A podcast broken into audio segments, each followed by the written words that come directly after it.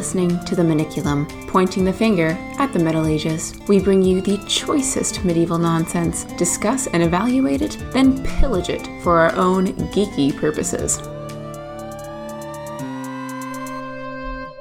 Cool. It's on my sticky note now. Alright. Anyway, Yeah, after I'll that probably cut out some of that lengthy, uh, lengthy preface, we are picking up with a travel narrative now, though. Yes, yes, we are. So, do you remember where we were? Other than Constantinople. I remember we were in Constantinople and the guy had been rejected because he was seated further down along the bench. Yep. He was making a big fuss about it and he was like, I have been disgraced that these barbarians are sitting in front of me and this is horrible and I am a bishop, but I don't act in a very Christian way. That's his, that's basically where I remember we were.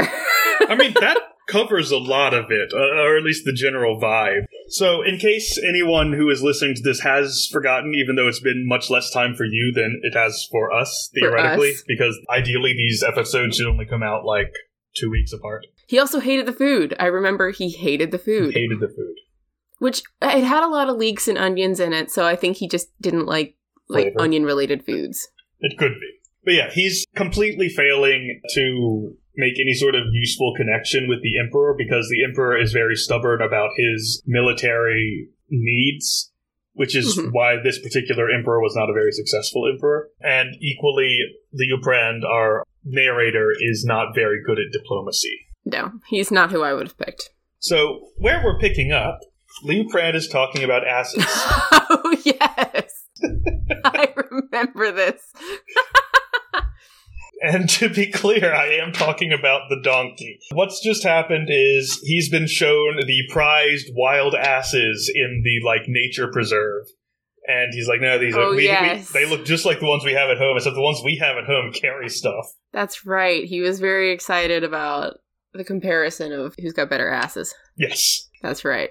And we left off right after he had related a prophecy that says the lion and his whelp shall together exterminate the wild ass. Oh yes. Yes, and he says that like okay, Nicephorus and the Eastern Romans slash Byzantines say that Nicephorus is the lion, and King Otto, the leader of the Holy Roman Empire, is the whelp, and that they together will defeat the Saracens.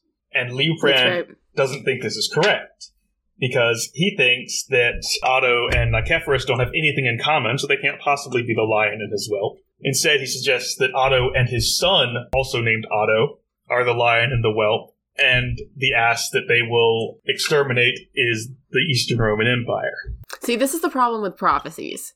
Yes. You can just stick anybody's name in there and think that you are correct. And this is, again, this is what happens in Geoffrey of Monmouth as well. They take, you know, who is the dragon and who is the bear and blah, blah, blah. And they just shove some names in there and they're like, we were correct. And it's like, you know, do I say that hindsight is 2020? Do I dare? I will. I choose to assume that the bear is Russia and the dragon is China, and Geoffrey of Monmouth just got a prophecy that was designed for someone else entirely. That is the best interpretation of that that I've ever heard in my life. I cannot tell if that is sarcasm, but I'll take it. No, it is very genuine. I just like to picture Geoffrey of Monmouth, or like God is watching over Geoffrey, like, oh no, I missed. oh no, it's so much bigger than that. oh man. Anyway, All right, so picking up in his discourse on this prophecy, astronomers also make the same pronouncement as this in relation to yourselves and Nicephorus. It is truly wonderful. I have spoken with a certain astronomer who exactly described to me your figure and habits, and those, sire, of your august namesake, and also told me of everything that has happened to me in the past, as though it had happened that day.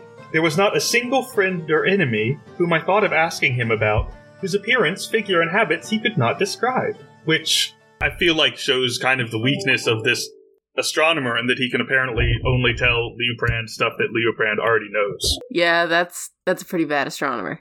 I feel like there may be some leading questions and cold reads happening here. Yeah. Every time someone talks about this stuff, I remember the scene from the Wizard of Oz movie, which is one of the movies I have seen, oh where near the beginning when she's still in Kansas, Dorothy goes to like a fortune teller and he's just like, ah, close your eyes and think, and then he looks in her bag.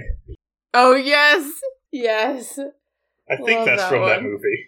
I no, I think you're right. It's also in the Disney Robin Hood, where Really? Robin, yeah, Robin reads Prince John's fortune. But since you know Robin knows what's going to happen and he's there to just steal all of all of the king's wealth, he just makes up a bogus prediction, and of course Prince John loves it, and Robin is in like fortune jester drag, which is simultaneously hilarious but also riffs off of the stereotype of gypsies, which I could get into on its own because gypsy culture is fascinating, but I won't. But it does it does play off of those tropes. Or Roma, as we should probably say. Yes. The one in uh, The Wizard of Oz, he wasn't stealing from her. He was like just looking at her photos and stuff so he could, like, I can see your aunt. So how do you know? It's as if there's a picture before me. Oh I Oh don't think that's exactly the dialogue, but it was that kind of thing. That's A amazing. woman. She's uh, she's wearing a, a polka dot dress. her face is careworn. That's Aunt Em. Yes, her uh, her name is Emily. That's right. What was it? Oh, yes. He foretold every disaster that has occurred to me on this journey, so that's probably something new, assuming he talked to this guy a while ago. hmm Even though everything else he said may prove false, I pray that one thing be true. I mean, what he foretold you would do to Nikephorus, i.e., exterminate him together with your son. Yes. Oh, may it come to pass. Oh, may it come to pass. That's not your recording skipping, he writes it twice. Then I shall feel that all the wrongs I have suffered are as nothing. The aforesaid Hippolytus writes also that not the Greeks but the Franks shall crush the Saracens. Encouraged by this prophecy, the Saracens three years ago engaged in battle in Sicilian waters, near Scylla and Charybdis, with the patrician Manuel, nephew of Nicephorus. They overcame his immense forces, and taking Manuel prisoner, killed him and hung up his headless corpse. As for his fellow admiral, a gentleman who was of neither gender, I really like that phrase, a gentleman who was of neither gender. That's, I Wow. feel, Anybody can be a gentleman. yeah. I just, I find it interesting that he's simultaneously saying, like, I don't see eunuchs as having a gender and using a gendered term to describe one. That's fair. Okay, he is he is limited by the language of his time. That's true. To be fair. And there might be some translation issues. That's true. I, it's. I mean, it's fairly progressive that he's even mentioning that this individual doesn't have a gender. Yeah, I, d- I do like that we're clearly not dealing with what Dr. Hughes called the single gender system like the Vikings Mhm. have, where you're either you're either a man or you're not a man, and those are your Right. options. Whereas clearly, uh, this guy recognizes that there are not only qualities that make you not a man, but there are also separate qualities that make you become a woman. And so he can Yes. say, like, that means there must be at least a third category who is neither a man nor a woman, and that's how he describes eunuchs. There we go. Which Which is can be a valid interpretation. Yeah. No, I mean it, it makes sense in the intellectual landscape in which he's living, and I would honestly be fascinated to hear some kind of uh, queer studies interpretation of all of this Oh uh, yeah, discourse. absolutely. And well, and it's also fascinating to me that he does ascribe the quality of gentlemanly nature, or at least that Mhm. that gentleness. I'm losing the word. The respect that is given with the idea of being a gentleman is Yeah. being ascribed to this individual, which is fascinating to me because eunuchs are generally not as respected. It's not to say that they didn't have, you know, positions of power, but that they weren't necessarily respected for who they were. Right. Like, you only give them respect if they have power over you and you have to. Right, right, exactly. But anyway, this gentleman who is of neither gender, the Saracens disdained to put him to death. They put him in chains. And after he was wasted by long years of imprisonment, they sold him for a price which no sane man would have given for a creature of his kind. Oh dear. We're back to being very not progressive. you were so close. Not only is he describing the slave trade and only criticizing, like, the prices, but he's also referring to a eunuch as a creature of this kind and saying they're not worth oh, much. oh jeez. How much of that is the translation, do you think? I would really like to know. That would be a really good question to answer. This is why it's so important as medievalists that we do, in as much as possible, go back and look at the original text of these documents because sometimes it drives me absolutely crazy that a lot of modern scholarship relies on unreliable translations. That just makes me so frustrated because, especially when, for instance, learning Latin was not a requirement of my MA, which I took a little bit of issue with that there was no language requirement. So I elected to do Old English and Middle English because I already have a fairly firm grasp of Latin. But I was really I was a little bit flabbergasted by some of the other people in the course who'd never done another language like this. And I was thinking to myself how how can you trust the translations? Like wouldn't you want to go back and read the originals? And that's not to drag my classmates in any way because they were doing brilliant research and they were looking up you know the original language insofar as they needed it depending on what their research was but i think it's incredibly important to go back and look at the original text and not rely solely on translations. We need to have translations for sure to make it accessible, but you also need to look at the original. This is why all translations should be published in parallel text editions. This is so true. So that the original is right there and you can go look Yes. it up. Like, like you can go, you can pull out a dictionary and you've already got what you need. I agree. Although since this is a public domain translation, technically if I could find the original text, I could put it into a parallel text edition without any copyright issues. I mean, an option. Yeah, let's put that on our, our, our list of Patreon rewards. yes. Parallel text translations. editions of some of our public domain translations. Yes. There we go. Anyway, back to the Saracens. Encouraged by this same prophecy, they soon afterwards attacked the general Exacontes with equal resolution, and putting him to flight, completely destroyed his army. Another reason also compelled Nicephorus to lead his army against the Assyrians at this moment. By the will of God, this year a famine had so wasted all the Greek territory that one gold piece did not purchase two of our Pavian measures of corn. A couple things to note there. First of all, if you speak American English exclusively, you should know that when non Americans say corn, they don't mean maize like we do. They can and often do use it in its older sense, which just means grain in general, as Mhm. it's frequently used in medieval texts. Yes. He does not have maize. That is a new world Yes. crop. It is not available. we don't He's talking about probably wheat. And do we know how much measurement this is? I do not. You could probably look up how they measured corn in medieval Pavia, but Mm-hmm. it's not something we could just quickly Google. Yeah.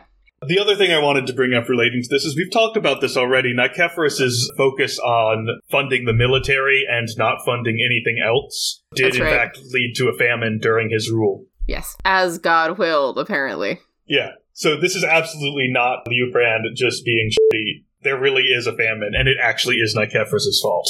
Mm-hmm. Or possibly the will of God. Or both. Both. Anyway, one gold piece did not purchase two of our Pavian measures of corn, and this in the very realm of plenty. This misfortune, in which field mice played their part, presumably by eating the grain, I was gonna say.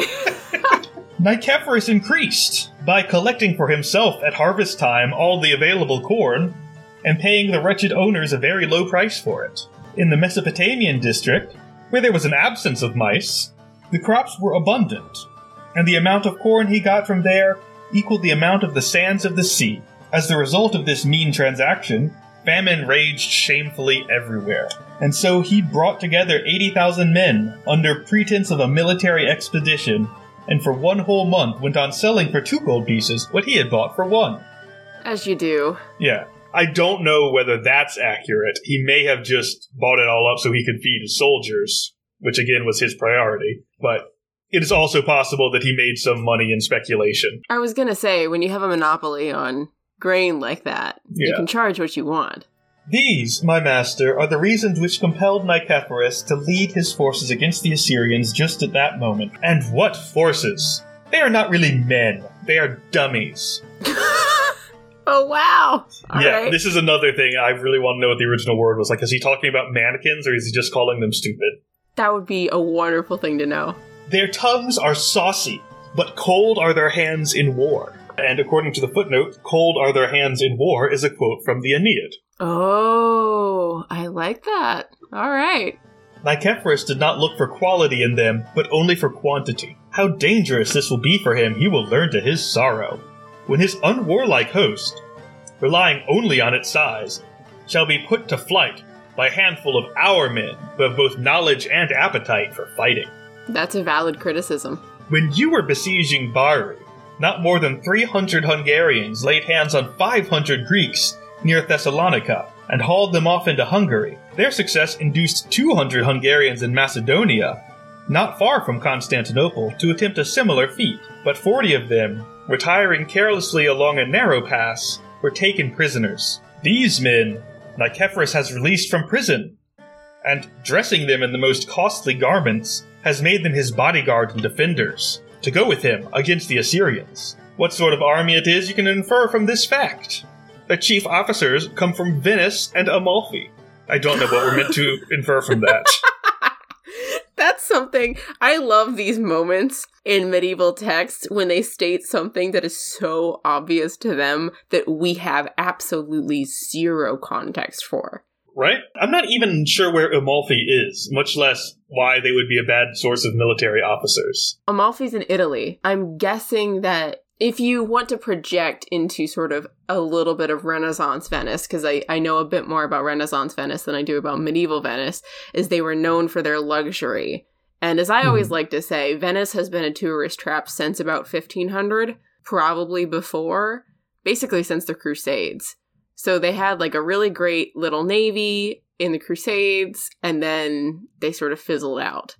So I'm guessing his point is here that it's rather luxurious and that these are kind of weak willed generals who are more interested in having flashy armor than any sort of actual battle prowess. I don't know any different, so I can't argue with that. I will just take that as a reasonable interpretation. There we go. But I must resume my story and tell you what happened to me next. On the 27th of July, at Umbria, outside Constantinople, I received permission from Nicephorus to return to you. Oh, hooray! The best part of this story. On my arrival at Constantinople, however, I was told by the patrician Christopher, the eunuch who represented Nicephorus there, that I could not start just then. The Saracens were holding the sea, he said, and the Hungarians the land. I should have to wait till they retired. Both of his statements, alas, were lies. I feel like that's a bit iffy. I mean, how are we to know? I don't know. Did you check? yeah, like, are you sure that there's not actually a war going on? Because that might have actually been a problem for you, sir. right? It's like, the, these travel bans aren't valid. I don't know what they're talking about. He's just not letting me come home for Thanksgiving. I don't get it.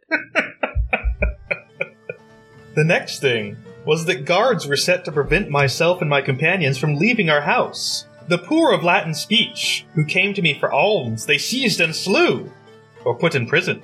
They would not allow our Greek interpreter to go out, even to buy supplies, and so our cook had to go, although he knew no Greek, and could only speak to the vendor, when he bought from him, with signs on his fingers or nods of his head instead of words. He bought for four shillings, about as much food as the interpreter got for one.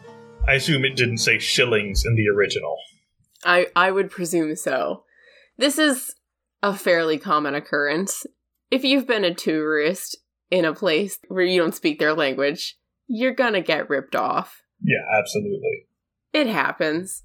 Especially if it's a place where haggling is part of the culture. Very, very true. Yeah, if you ever visit China and you go to any of the street vendors, always haggle. I'm making a note to not go to China. I hate haggling. Fair enough. They expect you to haggle, it's part of their culture. Mm-mm, no good. If you pay full price, then they're happy. Anyway, some of my friends sent me spices, bread, wine, and fruit. They, the guards, flung everything on the ground and drove the messengers away with their backs loaded with blows. Oof. I'm skeptical about this description Yeah, of so like am I. the but- guards just being gratuitously horrible. Pastmak is clearly not considering that perhaps all guards are bastards. Had not God's pity prepared before me a table against my adversaries, I should have had to accept the death they devised for me. But he who permitted me to be thus tried mercifully gave me power to endure. Such were the trials and tribulations I suffered at Constantinople from the 4th of June until the 2nd of October, a period of 120 days. Oh, yes, because he was literally scraping it into the walls in his agony for being there in his palace. To increase my calamities, on the day of the Assumption of the Virgin Mary, the Holy Mother of God, an ill omened embassy came from the Apostolic and Universal Pope John, with a letter asking Nicephorus, quote, the Emperor of the Greeks, unquote. It is actually printed with quotation marks, although I'm sure those weren't in the original. Oh, for sure. To conclude an alliance and firm friendship with his beloved and spiritual son Otto, quote, August Emperor of the Romans, unquote. If you ask me why these words and manner of address, which to the Greeks seem sinful audacity, He's such a drama queen. well, I mean, he's also kind of right there in that the people of the Eastern Roman Empire or the Byzantine Empire or whatever you want to call them probably are a little upset about the Pope calling someone else August Emperor of the Romans. That's true. That's fair. If you ask me why these words and manner of address, which to the Greeks seem sinful audacity, did not cost the bearer his life and overwhelm it even before they were read, I cannot answer. On other points, I have often shown a fine and copious flow of words. On this, I am as dumb as a fish. A metaphor which should be brought back into Yes. common parlance. Back. The Greeks abused the sea, cursed the waves, and wondered exceedingly how they could have transported such an iniquity, and why the deep had not opened to swallow up the ship. The audacity of it, they cried, to call the universal emperor of the Romans, the one and only Nicephorus the Great, the August, quote, emperor of the Greeks, unquote, and to style a poor barbaric creature, quote, emperor of the Romans, unquote. O sky! O earth! O sea! What shall we do with these scoundrels and criminals? They are paupers, and if we kill them, we pollute our hands with vile blood.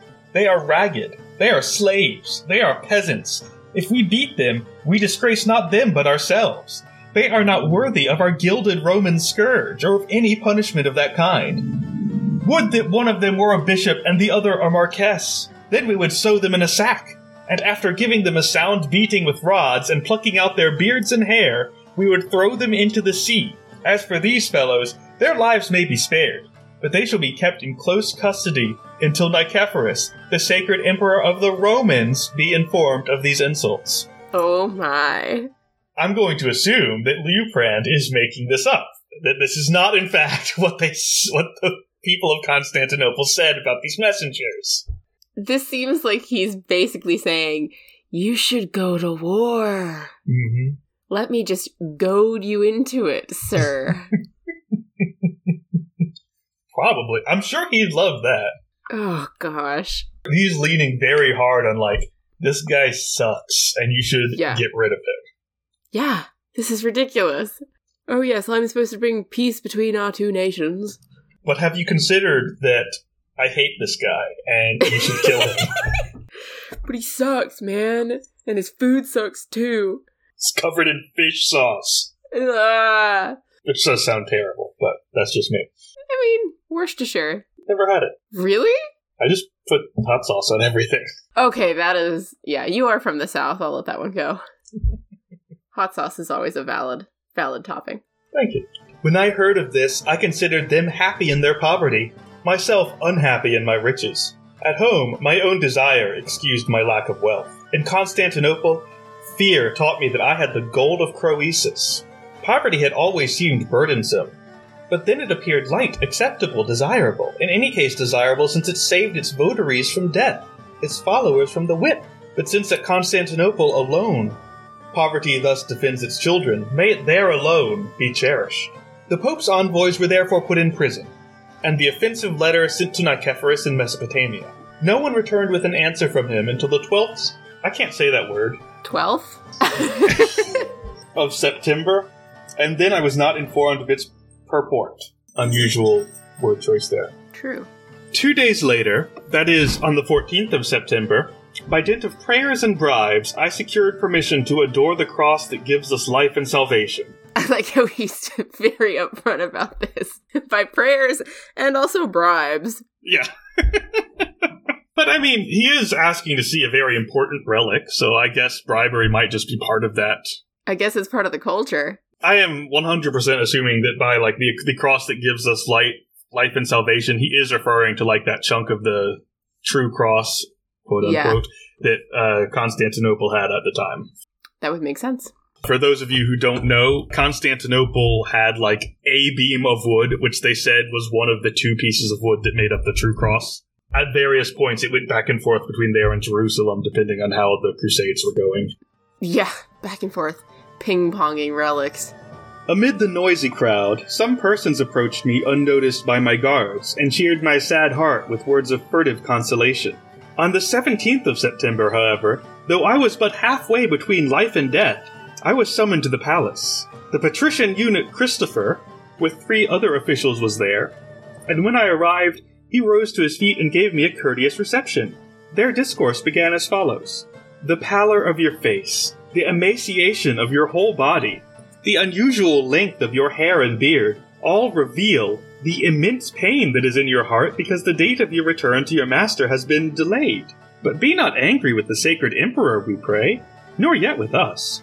The cause of your delay is this the Pope of Rome, if indeed he may be called Pope when he has held communion and ministry with Alberic's son, the apostate, the adulterer, the sacrilegious, has sent letter to our most sacred emperor, calling him Emperor of the Greeks and not of the Romans.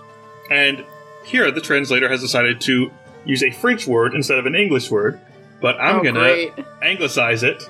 Certainly, this has been done at your master's instigation. Why? Why did he pick that word of all words? Okay, whatever. I assume it was just part of like the dialect of the upper crust in Victorian England that you would say, I'm going to see if I can do it right, certainement instead of certainly. oh my gosh. It's so pretentious. Incredibly, yes. What's this I hear? said I to myself. I am lost! Assuredly, now I shall be marched off straight into court. Listen, they continued. We know you mean to tell us that the Pope is the most stupid of men. I do not say so, interposed I. oh boy. Listen, the silly blockhead of a Pope does not. Sorry. I can't. I like the Oh, phrase, no. the silly blockhead of a Pope. That's, I mean, peak. does not know that the sacred Constantine transferred to this city the imperial scepter, the senate, and all the Roman knighthood, like the Romans had knights. Oh boy. But I mean, I guess Well, I that's mean- like the modern equivalent to like the military aristocracy, but still. They did have the equestrians, basically. Yeah, which is So, I can I can see deciding to translate equestrian as knight. it sort of counts. It's where we get knights from. I can give them that, but it's still silly. Right, and all the Roman knighthood. And left in Rome, nothing but vile slaves, fishermen, confectioners, poulterers, bastards, plebeians, underlings. Oh my. Confectioners? I don't know why that's on the list. Like pastry makers? Cake makers? I guess that's the only meaning I know for that word. Huh. Okay. But I, I find it interesting that the eunuch is trying to make the point here that, like, look, when we moved to Constantinople, we took all the good stuff and all the good people out of Rome, and so we're still the Romans, even though we're not in Rome anymore. I mean, the argument rages on to this day. He never would have written this letter if your king had not suggested it, and how dangerous for both of them it will be. Unless they come to their senses, the immediate future will show. But the Pope, said I, in his noble simplicity, thought that in writing, thus he was honoring the Emperor, not insulting him. We know, of course, that Constantine, the Roman Emperor, came here with the Roman knighthood and called the city he founded by his own name. But as you have changed your language, customs, and dress, because they were speaking Greek by this time, not Latin. hmm The most holy Pope thought that the name of the Romans, like their dress, would displease you. If life be granted him, he will make this plain in his future letters. Their superscription shall be this John, the Roman Pope, to Nicephorus, Constantine, and Basilius, the great and august emperors of the Romans. Mark, pray, why I said this. Oh boy. Okay, because now he's gonna give a justification. Let's go. Nicephorus came to his high place on the throne by perjury and adultery. It was kind of a soft coup. I was gonna say, is there actual historical evidence to this? I think we talked about his accession to the throne a little bit on the last version, but long story short, he got in because he married the wife of the previous emperor Yeah. who had died. Yeah, that's right. And so he's technically co emperor with her two sons, who are also the sons of the previous emperor. hmm But since they're too young to rule, he's the one in charge. That's right. Before now, he was just a general. hmm Since the welfare of all Christians is a matter of anxiety to the Pope of Rome, let the Lord Pope send to Nicephorus a letter, like in all respects to those sepulchres, which without are whited, within are full of dead men's bones. Let him in that letter show him how by perjury and adultery he has obtained the rule over his masters. Let him then invite him to a synod, and if he will not come, let him be smitten with the papal anathema. If the superscription be not as I have said, the letter will never reach him. I'm not sure I follow that, but I assume it has more political relevance that I'm not aware of. Seems correct. It's like you're not gonna get the the letter. Like it won't be delivered. I like the metaphor that, like, you have to make it look nice on the outside, even if it's all death on the inside. I mean, that's all politics ever, right? Yeah. Now let me return to my narrative. When the aforesaid princes heard my undertaking about the address on the letter, that would be the sons of the previous emperor, uh, the stepsons of Nicephorus, hmm They said, not suspecting any guile, We thank you, Sir Bishop. It becomes your wisdom to act as mediator in these important matters. You are the only one of the Franks for whom we now feel any esteem. But when at your bidding they have corrected their mistakes, we will love them also. As for yourself, when you return to us, you shall not go away unrewarded. Given the eloquence of that, I'm now going to see if I can find out how old these kids are. he really does put a touch of eloquence and poetry into all of these, doesn't he? Yeah, and like if they're teenagers, then maybe. But hmm If they're like nine, then no. No. All right, so this is the year 968. The kids will both later be emperors, by the way. One is Basil II and one is Constantine VIII. Okay. For in 968, then Basil II is 10 years old Okay. Oh wow. and Constantine VIII is 8. Oh my. Very eloquent. So he's telling us that elementary school aged children made that speech. Oof. If ever I return here of my own accord, I said to myself, may Nicephorus give me a crown and a golden scepter. But tell us, they continued, does your most sacred master wish to confirm friendship with the Emperor by a marriage treaty? When I came here, he wished it, I replied. But during my long stay here, he has received no letter from me, and he thinks that you have made a faux pas and put me in prison as a captive. He is burning with rage, like a lioness robbed of her whelps. Again, Oh, he's speaking to a 10 year old and an 8 year old. Oh gosh. And will not rest until he has taken vengeance in just wrath. He hates the idea of a marriage and is only anxious to pour out his anger upon you. Yeah. If he tries to do that, they answered, neither Italy will protect him, nor his native land of Saxony, that poverty stricken country where the people dress in skins. With our money, which gives us power, we will rouse the whole world against him, and we will break him in pieces like a potter's vessel, which when broken cannot be put into shape again. And since we think that you have bought some cloaks in his honor, we order them now to be produced. Those that are fit for you shall be marked with a leaden seal and left in your possession. Those that are prohibited to all nations, except to us Romans, shall be taken away, and their price returned. Again, 10 years old. Oh my gosh. This so is I, I'm ridiculous. skeptical that this is a conversation he actually had with the princes. Yeah. Although, given the next section, I have no doubt that someone did, in fact, uh, interfere with him taking cloaks home because he has some stuff to say about it. Oh boy. The drama of it all.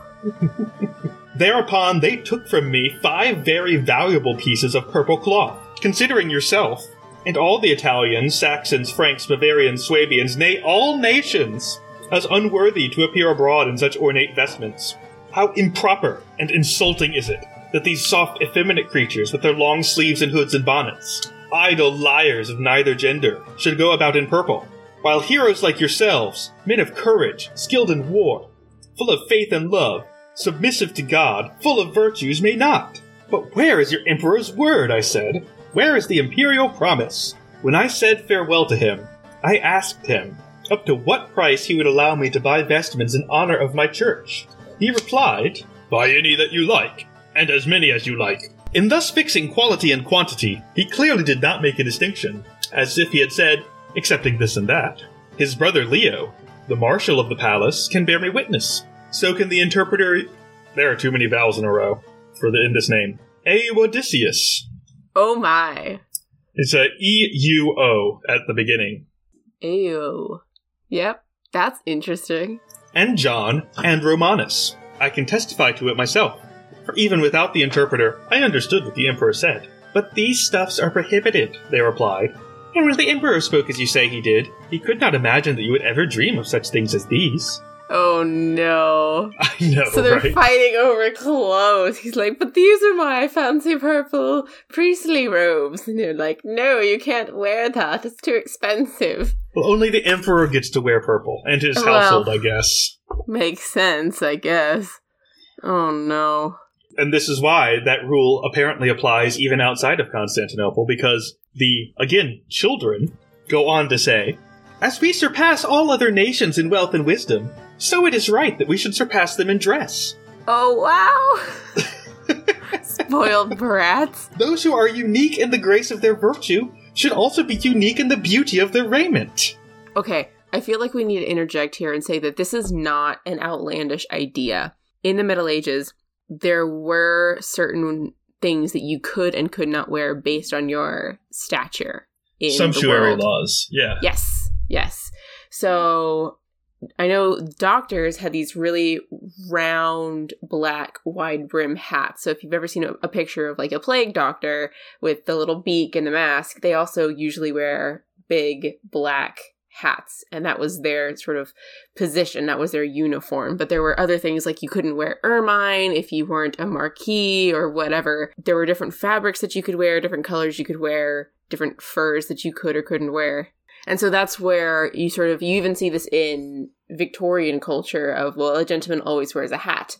That's where Mhm. that comes from. It's a sign of status. Yeah, and this even crept over in like fixed legal forms to the New World because the Pilgrims had sumptuary Oh, yeah. laws because That's they were right. very strict and puritanical because you know they're Puritans, and coming along with that is you can't wear that unless you're virtuous. Where virtuous and powerful in society mean the same thing because that's Mm-hmm. what you get in insular religious communities. When you do have church and state together, your virtue is signaled by how you dress. It's a very foreign concept to us as Americans, but we still do this, and this goes back to ideas about semiotics and stuff. It's like when you wear a certain type of clothing, you're signaling something about yourself. We do this all the time. We just have a different way of looking at it than they did. It also isn't in the law per se here. And the the tie between virtue and status was very clear in the Middle Ages. Like the Mhm. same thoughts that you see in like in America, I think we only have it in like prosperity gospel churches. Mhm. That idea that if if you're wealthy, it's because God loves you. Yeah. Oh my god. Like that was that was standard in the Middle Ages, and questioning it was a big part of the heresy that got all the Cathars uh, wiped out in the Albigensian Crusades. hmm By the way, we've got to do do some something about the Albigensian Crusades. Not like we have to go fix the problem, but we have to have an episode on it. so we just can't stand it any longer. I mean, it was like one of the more horrific crimes that the Catholic Church in the Middle Ages perpetuated oh, for sure. because the the Cathars were, by all accounts, very nice people mm-hmm. and mostly got in trouble because they dared to preach an egalitarian gospel. How dare they? Don't they know that the Pope is in charge? All his fancy clothes. But anyway, point is, what looks to be on its face a big upset about, oh my gosh, you're wearing purple, you're not allowed to wear purple, is actually a clash of culture and it's also a way for this ambassador to stand up in the face of basically the enemy and say, "No, I'm not gonna. I'm not gonna abide by your laws because I'm not from your this place." And he's actually making a political stance at the same time as he's making a fashion decision. Yeah, exactly. Fashion is politics in the Middle Ages. Oh, and if, if anyone thinks I was overstating the horrors of the Albigensian Crusades there, just a little teaser for when we finally get to them. Oh boy. The Catholic Church during that campaign is the origin of the phrase, kill them all, let God sort them out. Oh, I remember this. Oh gosh. I hate that. Okay, so now Liutprand is speaking regarding this uh, this prohibition. Such garments can hardly be called unique, I said. When with us, streetwalkers and conjurers wear them. Where do you get them from? They asked. From Venetian and Amalfian traders, I replied, who by bringing them to us, support life by the food we give them. They shall not do so any longer, they answered. They shall be searched, and if Oh, any boy. cloth of this kind be found on them, they shall be punished with a beating and have their hair clipped close. Oof. In the time of the Emperor Constantine of blessed memory, I said, I came here not as bishop, but as deacon, not sent by an emperor or king, but by the Marquess Berengar. Uh, this is not Constantine Constantine, as you may have gathered by the fact that one of the that the younger of these children becomes Constantine the Eighth. There have been several Constantines, Yes. and he spoke to the the most recent, which he does cover in his other longer text, which we may do at some point. Ooh, okay. His other longer text is like a history of a long like political conflict and one of the episodes within it is his visit to the court of constantine ah. Oh.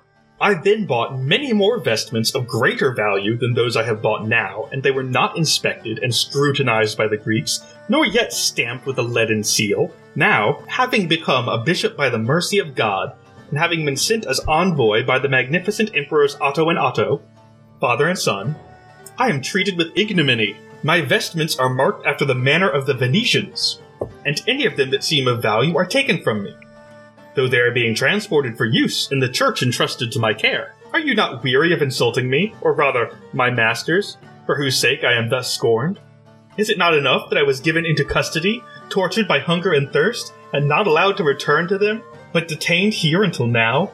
Must you also, as one final insult to them, rob me of things that are honestly mine? At least only take away what I purchased.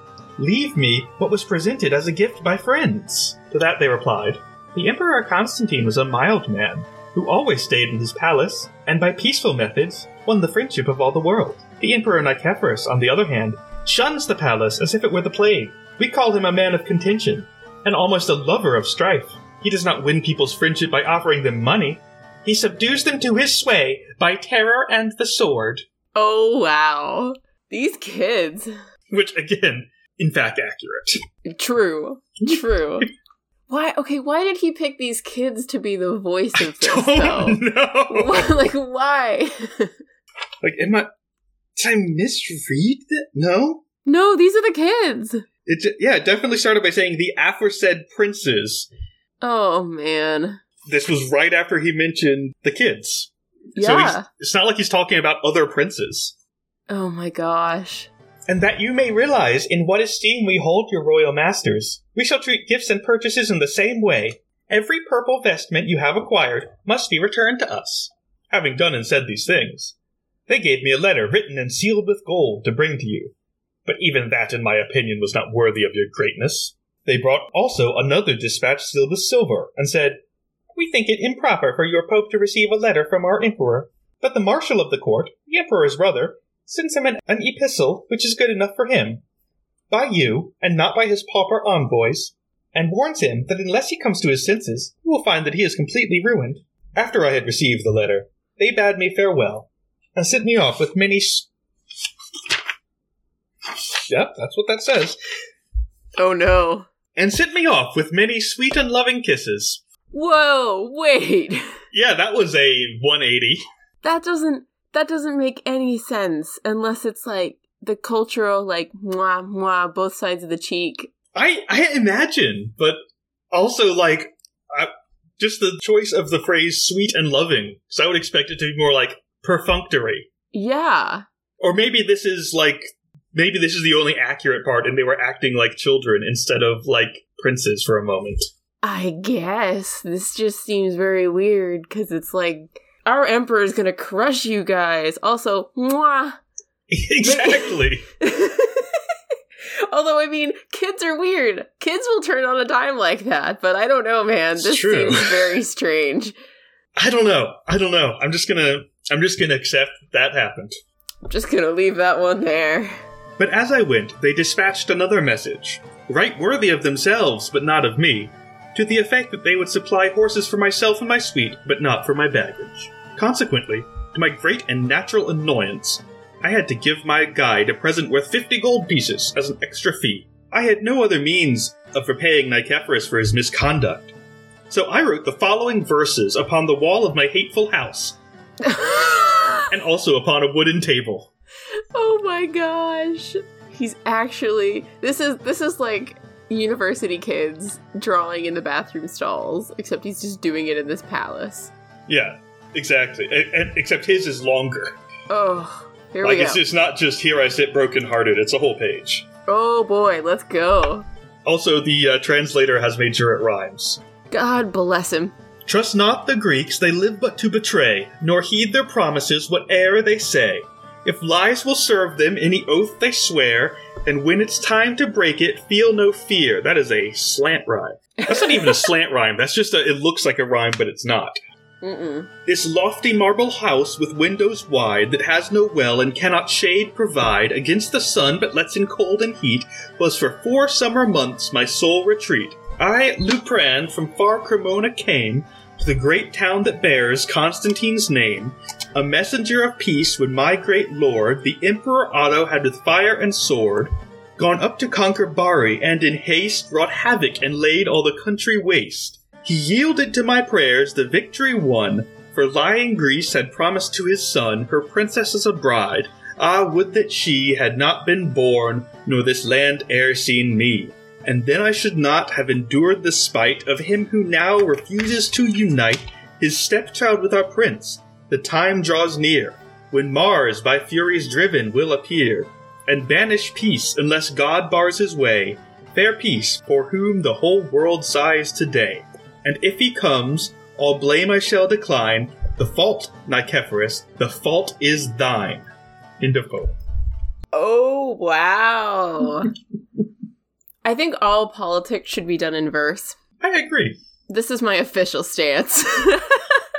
I will add it to the list right next to uh, throwing politicians into the sea. yes, there we go. I forget when we did. I think that might have been during the uh, Tang Dynasty episode, but I think so. Well, we've got quite the list of you know, reforms to make to our political system. absolutely. Most of it being let's make politics harder. yes. So this guy wrote a poem on a mm-hmm. table or the wall. Both. Both. Both is good. I don't know if he wrote it twice or like if he ran out of space on the wall and continued on the table, but he just said, I wrote it on the wall and also upon a wooden table. Wow. Dedication. Yeah. I mean, that is a very good way to get killed, in my opinion. I want to know how long that took. Like, did he have it composed and ready to go, or did he like have to stop and think as he was carving it into the wall, or like what happened there? I feel like this has been an ongoing passion project for him. He's had Mhm. several months to contemplate all of his hatred for Nicephorus. Like, he's just, he's been workshopping this thing. And finally, he's going, he's leaving, and he's like, I'm going to give them one final gift. I'm also just assuming it's carved and not like written in charcoal or something because that seems Oh, it's way more dramatic. I would Yeah. carve it. yeah, it's got to be carved. Oh, yeah. It would take longer, but it would be worth it. After writing these lines, on the 2nd of October, I went on board my boat and left the city that was once so rich and prosperous and is now such a starveling, a city full of lies, tricks, perjury, and greed, rapacious, avaricious, vainglorious. My guide was with me, and after 49 days of ass riding, walking, horse riding, fasting, thirsting, sighing, weeping, and groaning, Oh, wow. I arrived at Naupactus, N-A-U Pactus, which is a city of Nicopolis. Nicopolis? No idea. There my guide deserted me, after putting us on two small ships and committing us to two imperial messengers who were to bring me by sea to Otranto. Which I know is a real place, but also I just assume that it means he's going into the genre of gothic horror for a bit. I mean, if we haven't had enough already.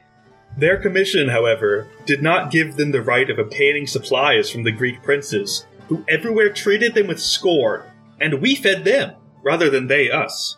So apparently, uh, they have to carry two of Nicephorus's messengers, but the messengers weren't provided supplies, so they also have to pay for the messenger's passage and room and board. Oh my gosh. Nicephorus really has not been a very good host, even to his own people. No, no, he's there's a reason his reign is short, and I think it ends with him being stabbed in the face. How often in my indignation did I not think of Terence's line? Terence is not just a name, it's like a classical poet. Yes. In case anyone is like, who's Terence? Because it's it sounds like a name that like a regular person would have. He's like, and remember Terence, that guy? Well, I mean, I have the same problem with Horace. I'm always like, oh, who's Horace? Does he live? Oh no, you mean that Horace. Mm-hmm, mm-hmm. I also know a Virgil, but I feel like that one you think of the poet first. I think so. He's reached a little bit more popular acclaim. But anyway, Terence's line Those whom you have sent to help us need themselves a helper too. That's a great line, actually. Yeah. That's a really great line. Anyway, on the 23rd of November, then, I left Naupactus, and in two days reached the river Fidari. My companions not remaining on the ships, which could not hold them, but walking along the shore, which seems very inhospitable as a thing to make your, your companions do. Like, you can't ride in the boat, you have to walk along the side. I mean, I feel like he's referring to Nicephorus's people, though, so I mean, probably, it's still a dick move. it is. Because, like, they were on the ships before, clearly there's room. Yeah, but you know, the new produce takes precedence. I guess. From where we were on the Fidari, we could see Patras, eight miles away on the opposite coast. This place of apostolic suffering, which we had visited with our prayers on our way up to Constantinople, we now omitted, I confess my fault, to visit with prayers a second time. My unspeakable longing to return to you, my august lords and masters, and my desire to see you again, was the cause of my weakness.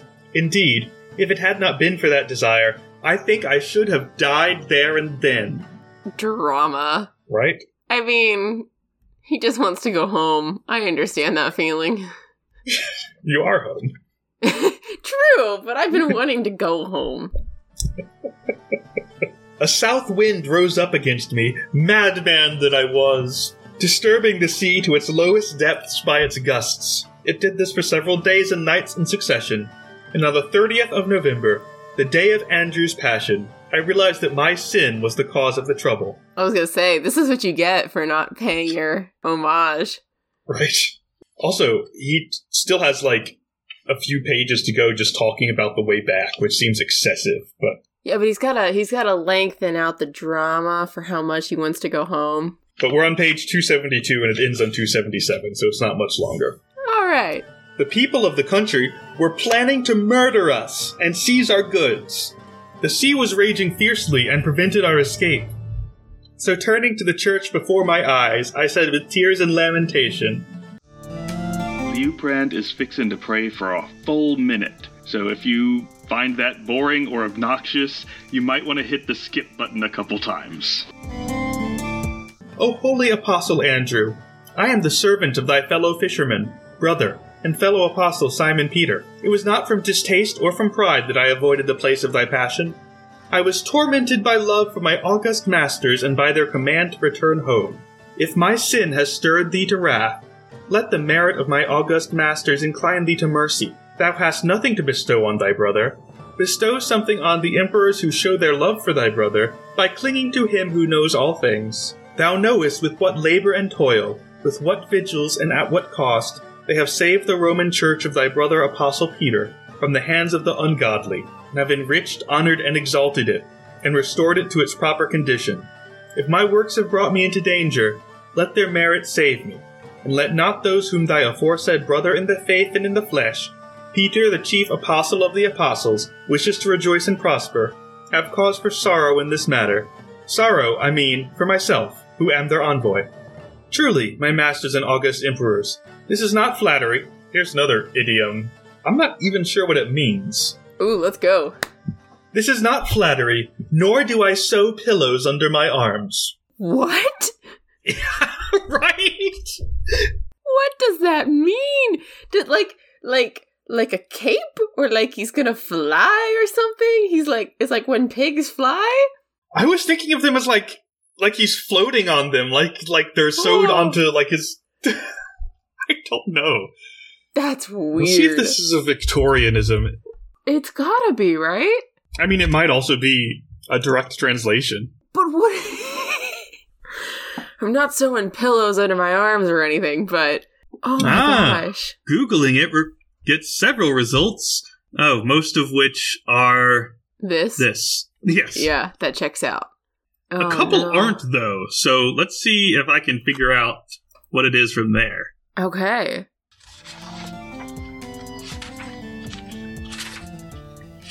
Okay, yeah, I have no idea. Um, Well, listeners, if you've been able to figure it out, let us know because we're just stumped by this one. the thing, I repeat, is true. After two days, through your merits, I assume because he like prayed, invoking the name of the emperor, and now he says like, ah, this is because uh, the emperor's merits that it worked. The sea grew calm and became so tranquil that when our sailors deserted us, we sailed the ship ourselves, the 140 miles to Le- Leucas? Le- L E U C A S. I don't know how to say that. Well, you could, yeah, I guess it makes sense. suffering no danger or discomfort except a little difficulty at the mouth of the river Achelous, where its strong current is beaten back by the sea waves. How, most mighty emperors, will you repay God for all that he did for you in my case? I will tell you. This is God's will and demand, and although he can do it without your help, he wishes you to be his instruments in the matter. Oh, well, this guy's got opinions. Yeah, he's like, God told me. Oh my gosh. He himself gives what is offered to him, and he keeps what he claims from us in order to crown his work.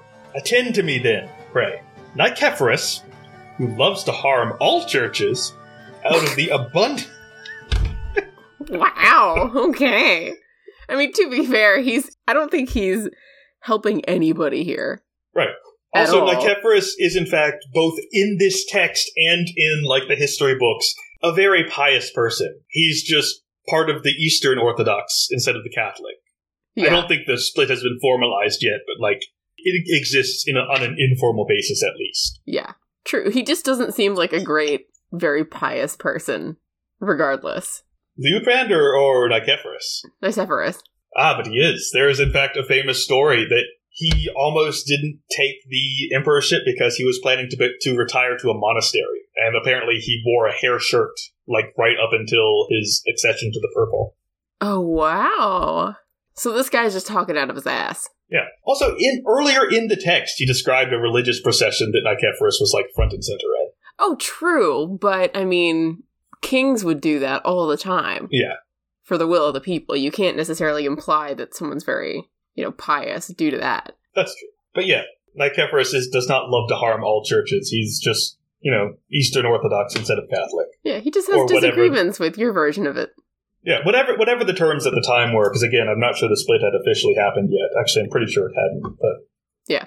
Anyway, out of the abundant envy he feels toward you, has ordered the Patriarch of Constantinople uh, to raise the Church of Otranto to the rank of an archbishopric, and not to allow the divine mysteries throughout Apulia and Calabria to be celebrated in Latin, but to have them celebrated in Greek. Oh my gosh. All right.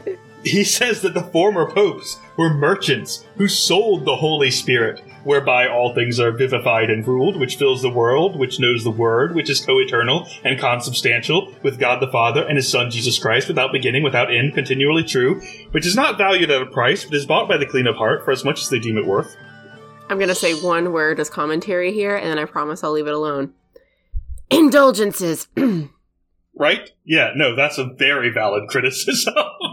like, hello. yeah, a lot of the heads of your church were basically merchants who sold the Holy Spirit. Oh gosh. Get with it. Also, you seem awfully accustomed to luxury for a bishop. Have you considered Yeah. where you stand in that? Mister, I only want to wear purple. Also, I like that he dropped co-eternal and consubstantial. Yes, yeah, he had to throw those in there. See, okay, again, I wonder was this a translation thing or was this in there? It's probably in there in, in the original. Oh yeah, I I assume it was the the whole uh, co-eternal consubstantial thing was very much on people's minds. That Oh, was- yeah. that was like part of the whole. Um, a lot of the really silly heresies of the time were just people arguing over semantics about that sort of thing. Oh, for As sure. I'm sure you know more about than I do, but I'm talking for our listeners. Yeah, I do. I do enjoy those arguments. If you're ever looking for a really good read about that, it's more Renaissance than it is medieval, but it's the Marburg Colloquy, where Zwingli and Luther are basically sitting across from each other at this table, trying to come to an agreement about transubstantiation versus consubstantiation versus symbolism. And they're trying to derive, you know, what does is mean here in this sentence, and you know, spirit doesn't eat flesh, spirit consumes spirit, and blah blah blah blah blah. But that that's a funny read because they do get heated about it, and whoever like the the court you know accountant was wrote down how they were acting as well as what they said. So it's a great read. It's hilarious. Does sound fun. Anyway, so he's doing the whole Right, right. consubstantiation sermon in there. That's seriously like a third of the page was just um, add-ons to the phrase "the Holy Spirit." Oh, of course. So Polyeuctus, the Patriarch of Constantinople, has written to the Bishop of Otranto, giving him power under this authority to consecrate bishops in Acarinza, Tursi, Gravina, Matera, and Tricarico, all sees which evidently belong to the jurisdiction of our apostolic pope. That's sees with two E's, listeners, not EA. Hmm. But why need I say that, when the Church of Constantinople itself is properly subject to our Holy Catholic and Apostolic Church of Rome? We know, nay, we have seen, that the Bishop of Constantinople only wears the pallium by permission of our Holy Father. But when the godless Alberic, filled by cupidity not in drops but in torrents, I like that phrase, Hmm. laid claim to the city of Rome and held the apostolic pope like a slave in his dwelling, the emperor Romanus made his own son, the eunuch Theophylactus, patriarch. Knowing Alberic's stupidity, he sent him handsome presents and got a letter dispatched to the patriarch Theophylactus in our pope's name, giving him and his successors authority to wear the pallium without further papal permission. The result of that shameful transaction has been the growth of the custom whereby not only the patriarchs but all the Greek bishops now wear the pallium. Incidentally, this is supposedly still like Liuprand telling Otto what God told Liuprand, but he seems to have gotten off on like a history tangent. Yeah. Well, this would be an affront that everybody gets to wear a pallium. Oh well, yeah, yeah. No, it's it's it's it's definitely uh, offensive to his beliefs. Oh, for sure. How absurd that is goes without further remark. Yeah. for well, we need to give it a further remark, but Yes. culturally he doesn't. It is therefore my proposal. I thought it was God's proposal to you, Brand. To get your story straight. Well, no, he's making a new proposal. Ah.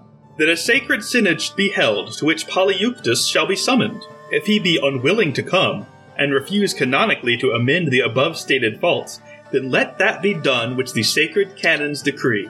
Listeners, that's that's canon with two ends, not cannon with three ends, although the idea may be the same. yeah, I was gonna say, what's the punishment for this? Excommunication or It might be execution, in which case it might be uh, both the canons two ends and cannons three ends declaring that. yeah. Do you, most mighty emperors, continue the work you have begun? If Nicephorus will not obey us, when we proceed to convict him canonically, see to it that he hears from you, whose armies the old corpse does not dare to face. Oof. This, I say, is what the apostles, our masters and fellow soldiers, wish us to do. The Greeks must not hold Rome a place of no account, because Constantine left it. It must rather receive especial love, veneration, and respect, inasmuch as the apostles, the holy teachers Peter and Paul, came there.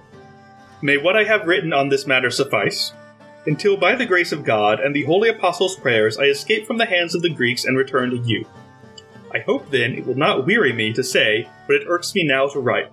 Now let me return to my subject. After this long digression, Right. On the 6th of December, we came to Leucas, where, as by all the other bishops, we were most unkindly received, and treated by the bishop who was a eunuch. I don't know why he threw that in there. just for the shade of it. Yeah. Also, are eunuchs allowed to be bishops? Maybe that's why he's putting it in there.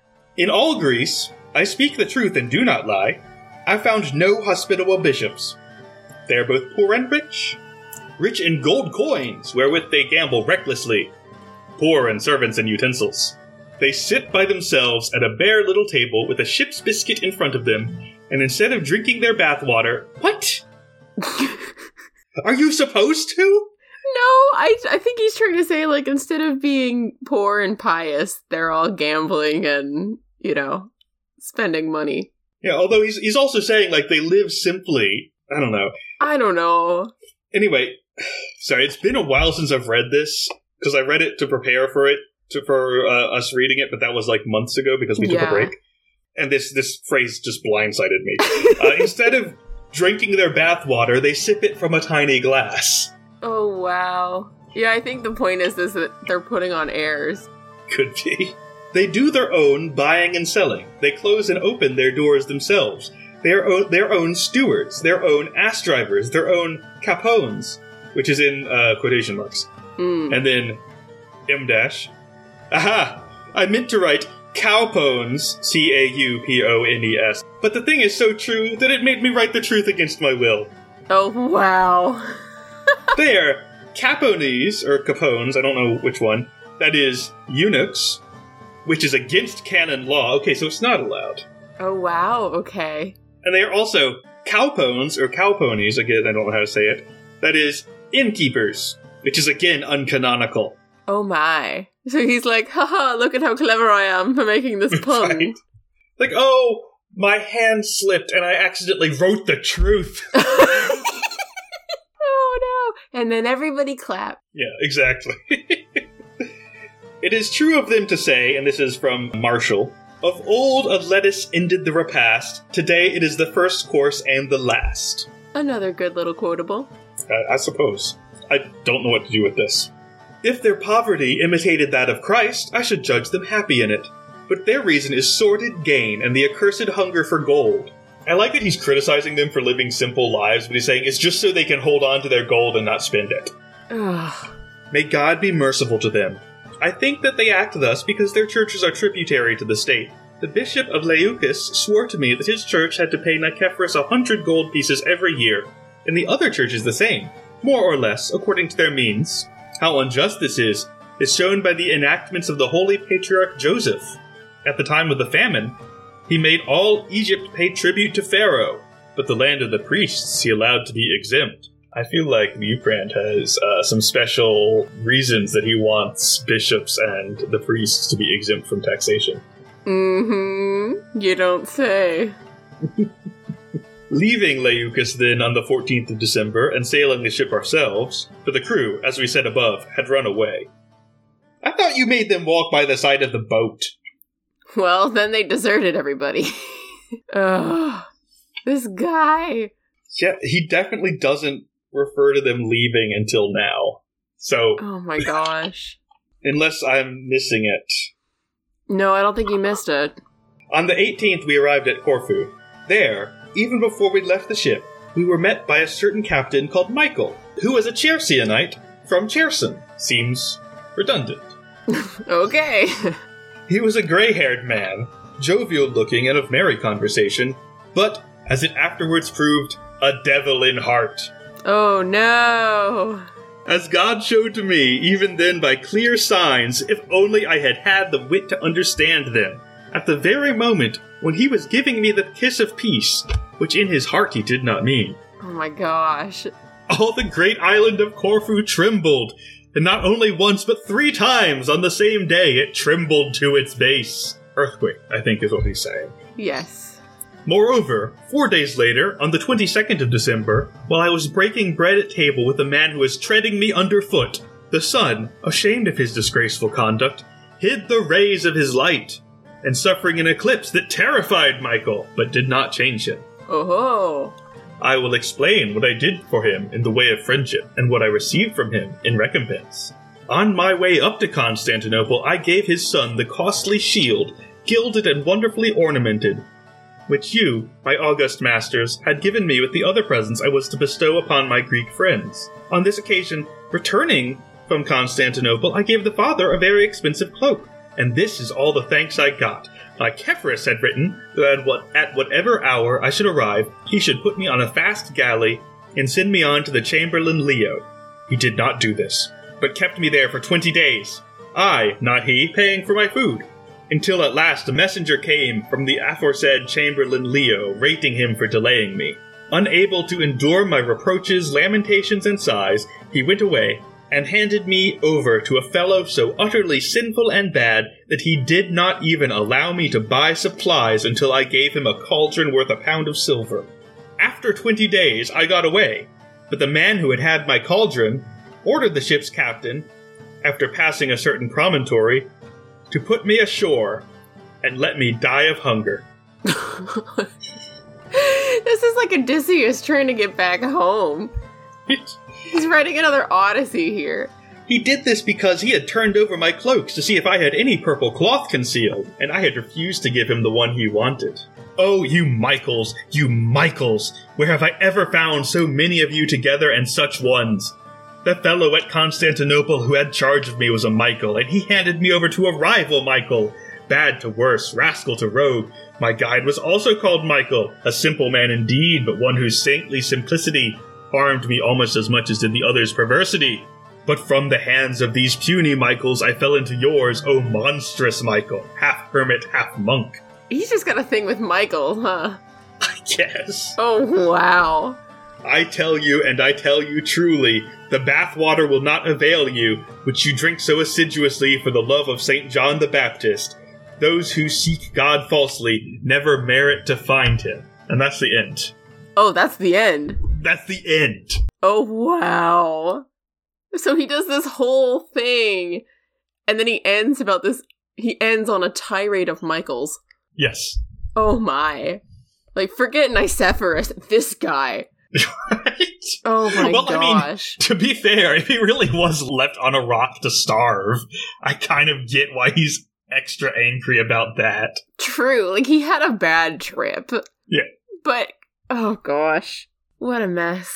I'm starting to think that they actually drank their own bathwater, though.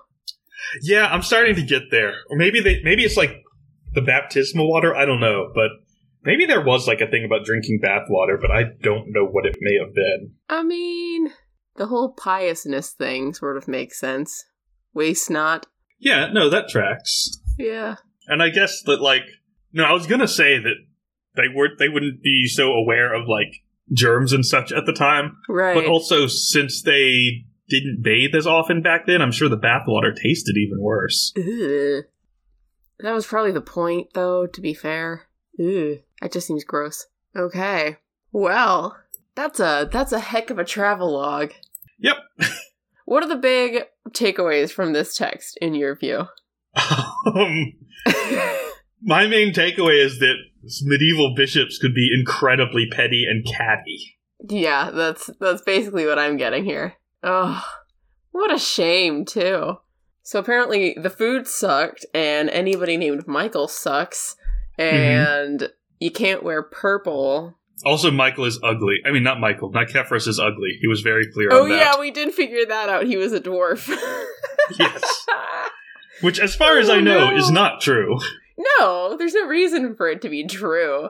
I can't believe he didn't die after writing all of this stuff, especially with the poem. Like they let him Right? go at the end. They didn't kill him. I feel like they were treating him much more politely than he claimed if they didn't execute him for this. Oh, for sure. Especially after writing a poem like that. It's like, well, what can you do? He's a foreign ambassador. It's like, no, kill him. You can kill him. You can do that. Like, if they were anywhere near as terrible as he claims, he, would have been executed. Mm-hmm. Oh, wow. Well, that's that. Yep. All right, should we go through our segments here? Let us. Okay. What say you? Best dialogue. Oh, dear. I'm torn between the initial description of Nicephorus and the rant about the Michaels. Because, on one hand, the rant is so specific about how he looks and how he acts and what they're all wearing and how terrible this place is. Hmm. And it makes sense because he's like the rival king. But on the other hand, the rant about the Michaels is so petty and it's so generalized It's just every Michael in every direction. Just we don't like him, Right. They're all they're all bad. especially that one Michael. There's also the competition of the asses. That is pretty funny. I'm gonna say. I do really appreciate the whole time when the, he's arguing with the young princes, but I feel like that's not there's not really a good quotation to pull out of that. I just like the the image of him arguing with two young children. Oh yeah, that's a fantastic image. Even though there's not one singular line. Yeah. Plus the kissing imagery is just so strange. In my opinion, I think the best dialogue, or at least the best like line, is Liuprand's imagining of what they should say uh, when Nicephorus is in the parade. Oh yeah. Oh yeah, when he yeah, just yeah, reels off that whole list of insults. Yes. Okay, we'll go with that one. That one's great. De Gomez. D&D. How do we apply this to D&D? Aside from having like your your players could pick up one of these letters and it just is a really long list of insults. hmm Or you could you know, if your players are in a different nation or however you have it set up, there's just a really persnickety religious official from a different country who thinks that this place sucks. That would be a really fun NPC to include. so is basically Liuprand. Yes. Oh, this sucks. Why is there onions and everything and it's all covered in fish sauce? It's like, you do realize we live on the coast, right? right. There's fish in everything. They basically live on an isthmus. Yeah. Like there's, fi- there's, they're surrounded by sea. No, having a Liuprand as an NPC would be, I think, hysterical. And you, I mean, you could turn it into a quest if you wanted to. You could have your players be the ambassadors or have to protect this ambassador who just won't shut up about how awful everything is. And he's like, I can't believe I have to pay for you guys. I have to pay for your room and board. So you could turn that into its own little quest. And just just see if your players kill him off before anyone else does. because he's so annoying. Anything else for D and D? If any of your players are, say, knights or any kind of nobility, or if they have a, any kind of noble background, you could have them go on a quest that is just you have to convince this king to give uh, his daughter in marriage to my son. There you go. Yeah, And then they can be Liuprand, and it can actually be inhospitable. yeah. You can you can determine how inhospitable the Nicephorus analog is. Hmm. It's also a really good way to do religious conflict. It's true. If you're into that in your own D and D universe, you, you can create a lot of cultural tension with something like this. Any kind of ambassador and ambassadorial position. If your players buy passage on a ship, you can have them cheated and extorted by some guy named Michael. There you go. You can always use the Michael trope. I feel like we ought to have a, a recurring who is the Michael in this story? What is the Michael trope here? oh boy. Yeah, there's a lot of great NPCs you could you could create here. Oh man, NPCs you should totally include the kids. Oh, definitely. Definitely. There's a kid like this in Skyrim, actually. He just is begging to get killed. He says, Oh, another traveler here to lick my father's boots. Good job. It's like, dang, I want to kill you so much because you're such a little brat. So you can always include these kids. Yeah, kids who are preternaturally like snotty and high-handed for Yes. being again eight and ten years old, Mm-hmm, mm-hmm. but talking like adult monarchs. Oh dear. All right. Comitatus. Here we go. Who do we want in our D and D party here? no one. We We might don't- have to skip this Yeah, one we too. don't 'cause I don't want think we anyone. have. Yeah, none of these people. okay, okay. So let's let's adapt this. If this is like a band of villains who you would go and attack instead of a party. Honestly, if I were creating a group of evil NPCs, I think it would be really, really easy to base it on uh, the royal family in or Nicephorus's royal family. Yeah. Because you've got him, you've got his wife Theophano, who may or may not have murdered her previous husband. Yep. That's not really touched on in here, but in other uh, texts it is. Yeah. Fair enough. You've got the two kids who as mentioned, Total terrible. snots, yeah. And the daughter, who also doesn't show up in the text, this is a very male centered text. mm-hmm, mm-hmm. But like, there's a lot you could do there with like, you've got at least one femme fatale. You've got this old grumpy warrior who's just a total dick to everyone. And you've got these snotty little kids. Oh man. Yeah, that would that would check out. Or I think it would be great because instead of having two sides where it's difficult to choose who lives, you just hate both sides. So you've got hmm. Nicephorus's royal family, and then you have the ambassadorial crew, who's led by this guy who's a total prick. And so then your players are like, we don't like either of you. We don't want either of you in charge. At least one group of GM would have opted to enact some sort of coup just Yeah. to stick it to everyone. that would work. That would work. That's an option. I love tabletop games because anything goes.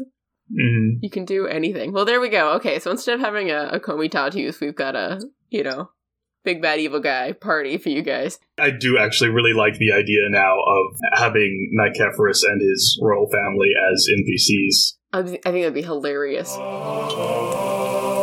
Now let's sit at the kitchen table. Food. Well, we have a lot of onions, leeks, and garlic and fish sauce, which apparently is all the rage in Constantinople. And also a fat goat.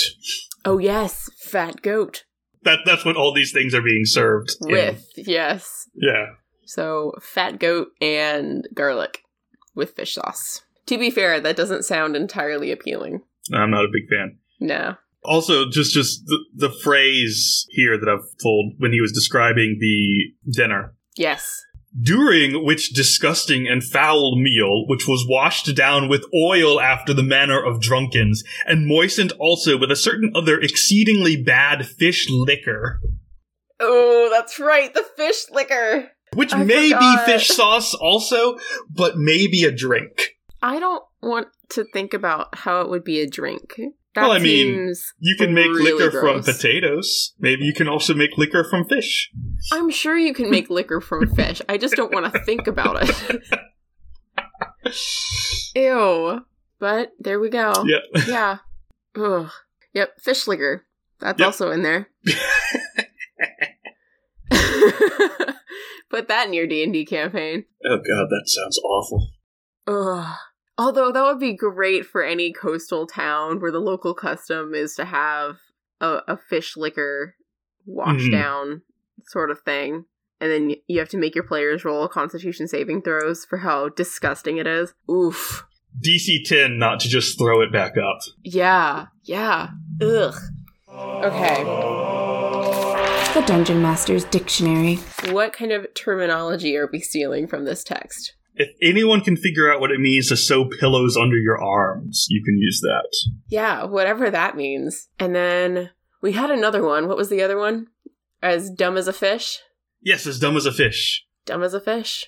As in speechless, not stupid, to be clear. Yes. Also, before we leave, this is the passage I put forth as best dialogue that I think Oh, also yes. includes some good stuff. So, any part of this, I think, could make excellent items for the dictionary. As Nicephorus, like some crawling monster, walked along, the singers began to cry out in adulation. Behold, the morning star approaches, the day star rises, in his eyes the sun's rays are reflected. Nicephorus, our prince, the pale death of the Saracens. And then they cried again, Long life, long life to our prince Nicephorus. Adore him, ye nations, worship him, bow the neck to his greatness. How much more truly might they have sung, Come, you miserable burnt out coal, old woman in your walk, wood devil in your look, clodhopper, haunter of byres, goat footed, horned, double limbed, bristly, wild, rough, barbarian, harsh, hairy, a rebel, a Cappadocian. Amazing. Any and all of that is up for grabs. Especially if you can figure out what double limbed means in this context. Especially gangly. Could be. Especially if he looks like a dwarf. He's got like super long arms. It's like when you make a Sims character and you can mess with the proportions. I don't think I've played recent enough Sims games to be able to do that. I've only seen pictures, I've never done it. But a lot of these, I think, could be good things to throw in. Calling someone the pale death of the Saracens or the whatever enemy nation, or insulting Yeah. someone as being, as looking like a wood devil or a haunter of byres. Jeez. All very good, in my opinion. Amazing. All right. What else have we got? Street smarts. What lessons are we learning from this text, Mac? No. High society isn't worth it. Yeah, that's that's true. If you're really going to go for it, write out, not just write out, carve out an insulting poem before you leave. Yes. That is the appropriate way to deal with inhospitable or bad hosts. Is to carve insulting poems into their walls. That's one way to do it. Oh my gosh. And then, I don't know, I feel like the overall lesson that we're learning from this text is that everybody has a bias. Oh yes. Everybody has a bias. Like, very clearly, this guy's experience was not what he wrote down no, no. This must be like either wildly embellished or partially made up. Mm-hmm. Like I, I'm Mhm. willing to believe that like the overall thrust of the events was pretty similar, but I think a lot of the details are just invented. I think the biggest street smart here, even in less of a humorous way, is more that this text is a prime example of how important it is to verify what you're reading, mm-hmm. especially in sort of this era of, you know, dare I say, fake news and trying to sort through what is true and what we're seeing online. Because what? I mean, what is Twitter and Facebook aside from everybody's angry travel log nowadays? It's true. That fits pretty well. So be careful what you read and how you read it. Understand that there is a context to everything. And like, you know, there's there's he makes this poke at the Venetians, right? And their generals and so on and so forth. So we don't have context for that. And so even as we're looking at our own, you know, social media culture, we don't have the context for all the things that we're seeing and we can't have the context for all the things that we're seeing. Our world is so much smaller. So yeah, just pay attention to the voice of whatever you're reading because just because someone purports something to be fact doesn't necessarily you mean that it is. And even if they're trying to give an accurate account, everybody has a bias. Yes. So that's I think that's the biggest street smart we can take away from this one. I think it's very timely. Also, much narrower is uh, if someone's smuggling fancy clothes for you, don't snitch on them when you're talking to the people who don't want them smuggling fancy clothes to you. yeah. Also that very Actually, true. let's just sum all that up to don't snitch. Snitches get stitches. Snitches do get stitches. Also, maybe if you're part of a, a different culture, don't just like throw it back in their face. Maybe try to acclimatize a little bit. yeah. Don't pick some fights. but if you're gonna carve a poem on the wall, Also, onions and garlic are delicious. Learn to like them. true. Very true. Although onions and garlic plus fish sauce is a lot. I'm really not on board with fish sauce. Even when I ate meat, I couldn't. I seafood was a no. That's fair. That's I don't like the valid. taste of like virtually anything that comes out of the ocean. That's fair. I feel contractually obliged as an Alaskan to like fish, but I like fish anyway, so that's not very hard for me. okay. Best moment. What is your favorite moment from this whole thing? No, it's really hard to pick out individual bits because it's just it's just a vibe. Yeah, that's true. this whole thing is one big vibe. I feel like there's there's like little scenes that he just surrounds with torrents of abuse. hmm So there's the scene where Nicephorus is in his procession, there's the dinner scene, there's the Michael rant, and there's the scene with the kids. Those are the big four that I'm thinking of. And there's the ass scene. Though I really like the visual of him having this conversation with young children, I think I've got to say that the best moment is when he carves a poem into the wall. Oh my gosh. Yeah, no, that's that is the best, I think. That's great. Yeah, there's really nothing more petty in this entire thing. Like it's not good enough for him to just bring home this letter. He Mhm. also has to carve his thoughts and feelings into the wall and the table of his host's palace. I really want to know whether he carved it twice or if he ran out of space on the wall. I that would be so great. I love that we're also inferring that he carved it. He could have just written it, but Could the have. drama of him carving it is so much better. Yeah, way better. Yes. It, it is my head canon. Oh, yes, for sure. 100%. Okay. The court. You get to pick first. Uh, I don't wanna.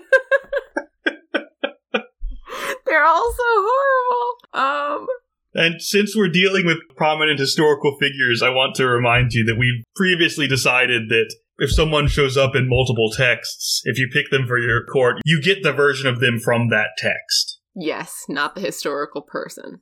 Yeah. Oh man. The Nicephorus in this text is horrible. And our main character, what's his name? Leo? The spelling changes a lot, but Oh boy. it's Liu Prand, are, and sometimes there's one of many different consonants in between those two syllables. Oh boy. Well, Leo for short. He's also terrible, and I don't like him either. So I'm gonna pick Michael the Swindler. That's fair. That's probably the best option. Because he's the only one. Like he's he's cheeky enough to swindle a bishop, which I've got to applaud him for. So I'm gonna pick Michael the Swindler, just because everyone else is so terrible. Yeah. I'm trying to decide between a couple options, and I'm actually scrolling a bit because I'm I want to check something real quick. Okay. I feel like I can't remember everybody, but I've made my choice. Yeah, I would take Theophano, but she never actually shows up in the text. She's just mentioned in passing a couple times. I don't think Yeah, that's, that's good right. enough. And what what are we calling this text so I can put it in our Uh, it's the Tracker. Embassy to Constantinople, is how it's usually Uh-huh. titled. I was just skipping around to see if any of the eunuchs that showed up in the text were interesting, but they're not. mm, mm-hmm. I'm going to take the older of the two princes. Okay. I guess we would have to write him down as Basil II, but it's Basil II as a child. So, okay. as an adult, he's pretty impressive, but again, we've already established that you get the version from the text. Oh my gosh. This is great. Okay.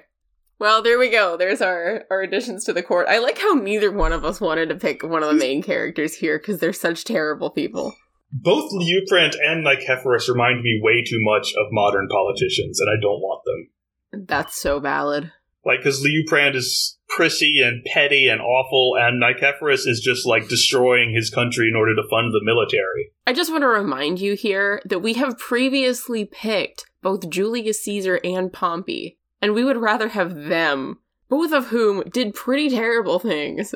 True, but they were at least impressive about it. Yes, that's true. These guys are just, you know, two bit messengers and bad kings.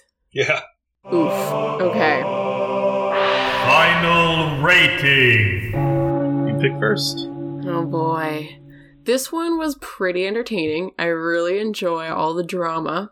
There were, I feel, a, I feel like there were a couple parts that dragged just a little bit because you're like, okay, Leo, come on, like get Mhm. over yourself. Let's get He's very going. wordy.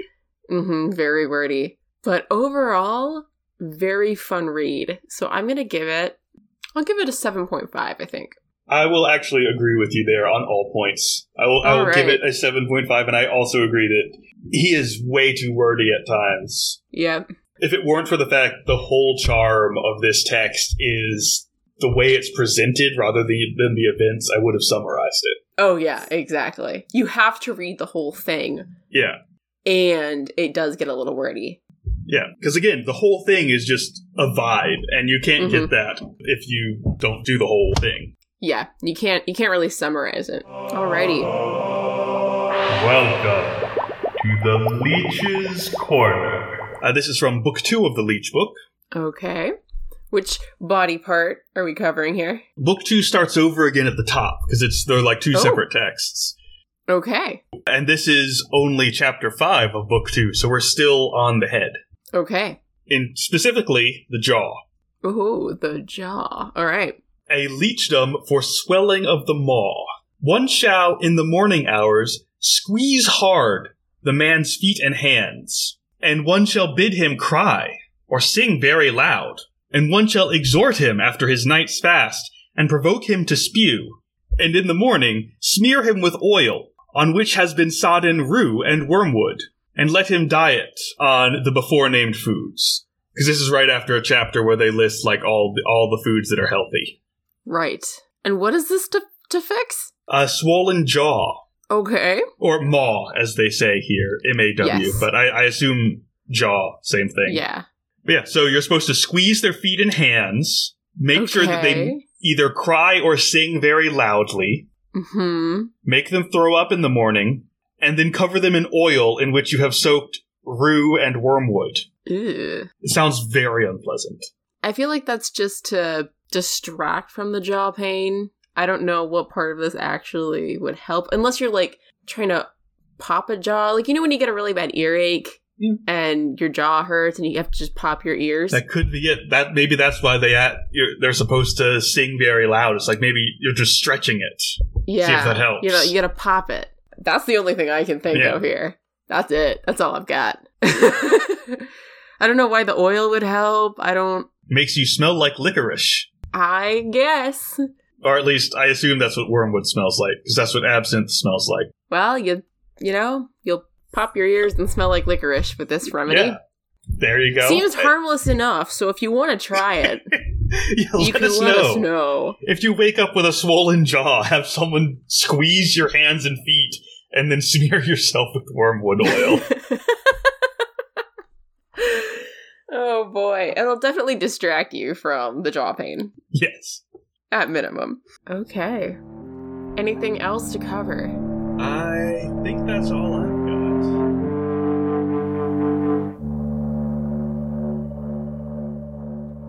Thank you for listening to The Maniculum. Please consider leaving a rating and review in Apple Podcast to help support the project. For more geeky editions or to see our sources and notes, check out our blog, Marginalia, at themaniculumpodcast.com. You can also join our Facebook group, The Maniculum Podcast, to join in on discussions about all things medieval. And feel free to reach out. We're on Twitter at Maniculum and on Instagram at Maniculum Podcast. We'd love to hear from you. And special thanks to Sandra Boyle, who created the music for our show. You can check out her project, Sugar Glass, on Spotify. Well, now the dog wants attention from me. Oh. Uh huh. Oh, good dog. What is it? Hmm?